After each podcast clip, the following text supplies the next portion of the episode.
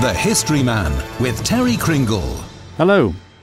The Isle of Man's first Nobles Hospital was opened for its first patients on Tuesday, September the 6th, 1888, and it was originally the fine red brick building which now houses the Manx Museum. It was one of the great beneficial gifts to the Manx community by Henry Bloom Noble, the island's richest man of his time.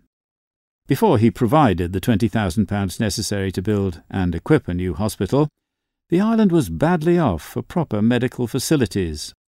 The terrible cholera epidemics of 1832 and 1833 had led to a small hospital being established in Fort Street, Douglas. But it had only 14 beds, and it was woefully inadequate, especially for the needs of people who could not afford the luxury of medical treatment in the comfort of their own homes and Noble saw the building of a new hospital as a gift for the benefit of the poor. Certainly the site chosen was within easy reach of the poorer parts of Douglas. Meanwhile, the Fort Street Hospital was run by a committee of worthy citizens who had been looking for a place to build a new one, and also a way of paying for its construction. The site at the top of Crellins Hill became available when Noble's wife Rebecca inherited her father's estate which incorporated the land, and Noble decided that the new hospital should be built there, and Rebecca laid the foundation stone in July 1886. Building work took two years, and there were two main wards of 18 beds each, one for males, one for females, along with an operating theatre, consulting rooms, a kitchen, and facilities for doctors and nurses. By the standards of its time, it was a first-class hospital for a community like the Isle of Man's. Rebecca died before the opening ceremony, but it was still a great public occasion. All the town shops were closed to enable as many people as possible to be there. There was a procession of dignitaries to the new building. There was the Lord Bishop, and the Deemsters, and the members of Tynwald.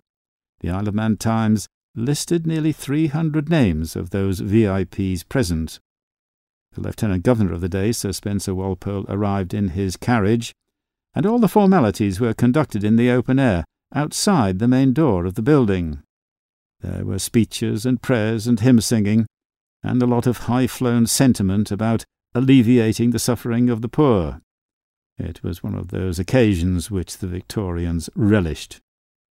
But the most modest part of the proceedings was played by Noble himself there had to be a formal handing over of the building by him to the governor. In doing so, Noble said simply, May it please your Excellency, I have very great pleasure in handing you the deeds of conveyance and keys of this hospital on behalf of the people of this island, and trust that it may be a blessing to God's suffering poor. And that was it from him. It should be emphasized that in those days, long before the NHS, that the operation of the new hospital would have to be funded by public voluntary subscription, which it was. Noble had set a good example. Meanwhile, and not surprisingly, within twenty years his hospital was proving to be inadequate in trying to meet demand for its facilities.